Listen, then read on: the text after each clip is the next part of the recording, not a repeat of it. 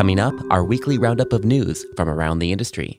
From the Haunted Attraction Network, I'm Philip, and now that Halloween is over, we're back to our regular twice weekly schedule.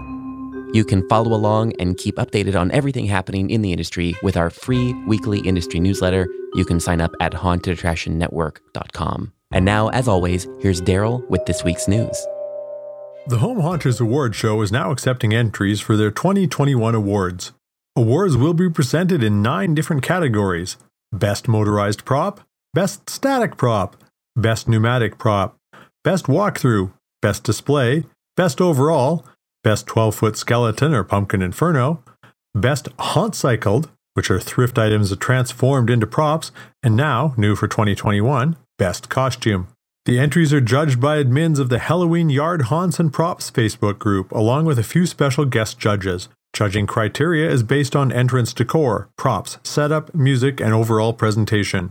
Winners receive a custom trophy designed by Christopher Presley and Fletcher Nordaby, and created by Dr. Equest from Electric Lanternarium. These awards are open to any not for profit home haunters. A full list of contest rules, including video submission guidelines, can be found on the official submission page. The deadline for contest entries is 11:59 p.m. Eastern Standard Time, January 22nd of 2022.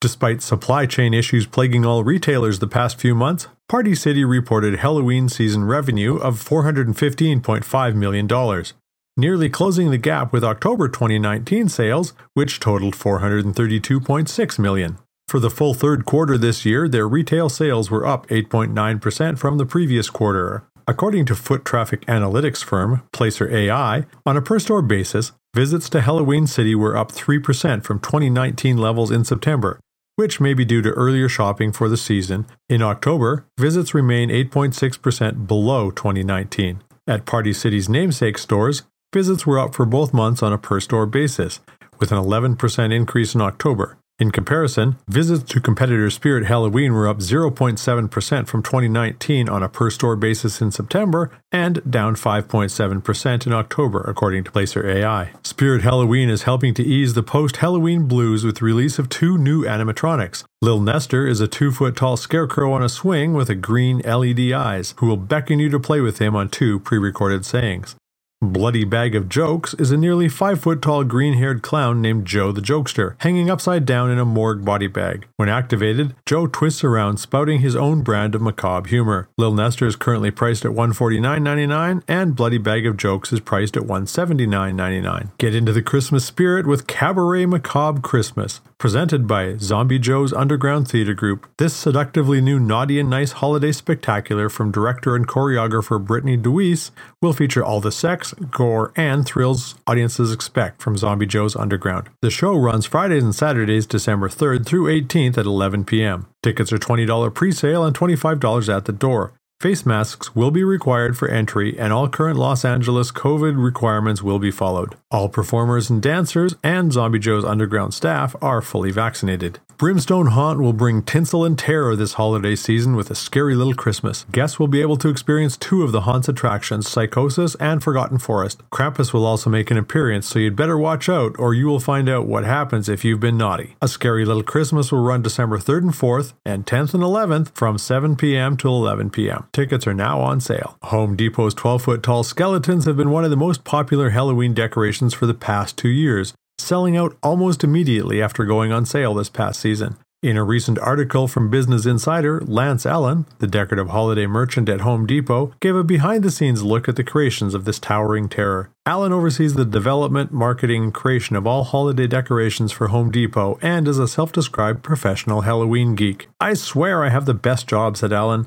What's more fun than giant skeletons and animated characters? I love the creativity and brainstorming to come up with the items that will create excitement. Wondering what to do with your Halloween costume after the season?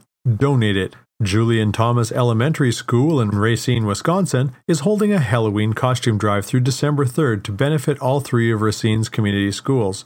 After learning that some students did not have costumes to participate in the school's Halloween parade this year, Community School Coordinator Leanne Martinez decided to coordinate the drive. Many of the students that attend the community schools belong to families that are in low socio-economic income brackets in Racine, and purchasing a new costume for their children may be an expense they cannot afford, said Martinez. In an effort to see more smiles on children's faces next year, the staff asked if I could coordinate a collection of costumes from the community. New or gently used costumes can be dropped off directly at the school school. The Discovery Center Museum in Rockford, Illinois has come up with a fun and educational way to dispose of Halloween pumpkins at the end of the year. For their annual Smashing Pumpkins event, Discovery Center staff catapult pumpkin projectiles towards targets to teach visitors about science and physics. The repurposing of the pumpkins does not stop there. Once sufficiently smashed, all the pumpkin bits were fed to state line animals who greatly enjoyed their post Halloween treat. To mark the two year anniversary of its streaming service, Disney declared November 12th Disney Plus Day. They celebrated with new content, film, TV announcements, and sneak peeks for some of the highly anticipated upcoming projects. Of note to Halloween fans was the first look at the Sanderson sisters from Hocus Pocus 2. Stars Kathy Najimy, Bette Midler, and Sarah Jessica Parker have all returned for this long awaited sequel. Hocus Pocus 2 will premiere exclusively on Disney Plus in fall of 2022. Do you have a holiday season event in the coming weeks? The Haunted Attraction Network would love to hear about your plans. Please send us your videos, photos, or articles and we will share them around social. See our show notes for details on how to contact us. Some upcoming events for November and December of 2021 include the IAAPA Expo in Orlando, Florida from November 16th through 19th, the Preserve Halloween Festival in Irving, Texas from November 19th through 21st, the 2021 Monster Bash Apocalypse in Indianapolis, Indiana on November 20th, and Season Screamings in Pasadena, California on December 17th and 18th. Today's episode was produced by me, Philip Hernandez, with reporting by Daryl Plunkey, post production by David Swope. This Haunt News update is a production of the Haunted Attraction Network, and you can sign up to our weekly newsletter at hauntedattractionnetwork.com. Support for this episode comes from Gantom Lighting and Controls. Until next time, Haunters, stay scary.